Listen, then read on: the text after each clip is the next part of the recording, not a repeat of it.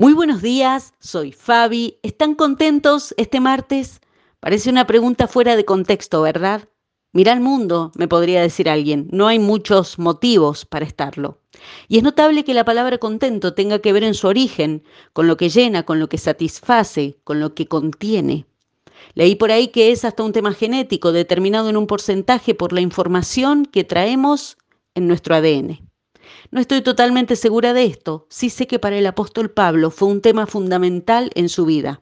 En 1 Timoteo capítulo 6 dice, ahora bien, la verdadera sumisión a Dios es una gran riqueza en sí misma cuando uno está contento con lo que tiene. Después de todo, no trajimos nada cuando vinimos a este mundo, ni podremos llevarnos nada cuando lo dejemos.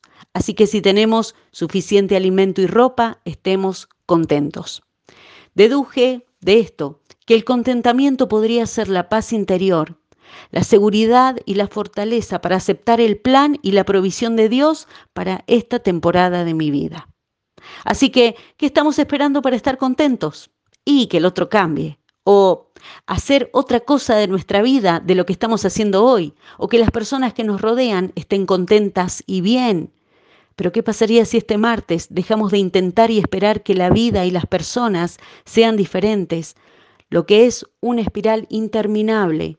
Esperar y tratar que los demás estén felices para que entonces nosotros encontremos contentamiento.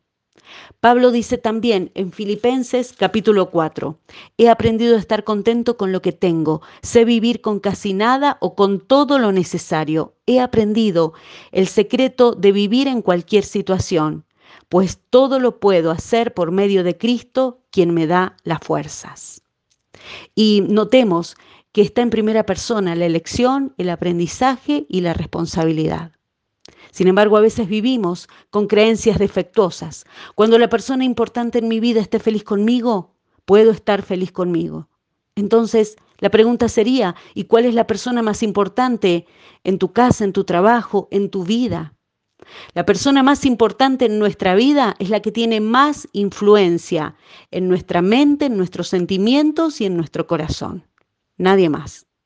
Cada uno de nosotros tal vez tenga que tomarse un momento muy honesto delante de Dios y reconocer que tenemos una larga lista de nombres y personas y cosas que nos pondrían contentos y que son de influencia en nuestro ánimo, antes que buscar y encontrar en Dios las fuerzas para enfrentar el día con más o con menos.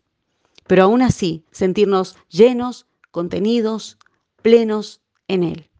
El Salmo 105 dice, regocíjense en Dios, alégrense en Él, busquen al Señor y su fuerza. Es que cuando elegimos al Señor como fuente de un corazón contento y en paz, no tenemos nada que perder y sin embargo tenemos todo para ganar. ¿Quién es la mayor influencia en tu vida hoy? Que el Señor nos dé un día lleno de sabiduría y paz.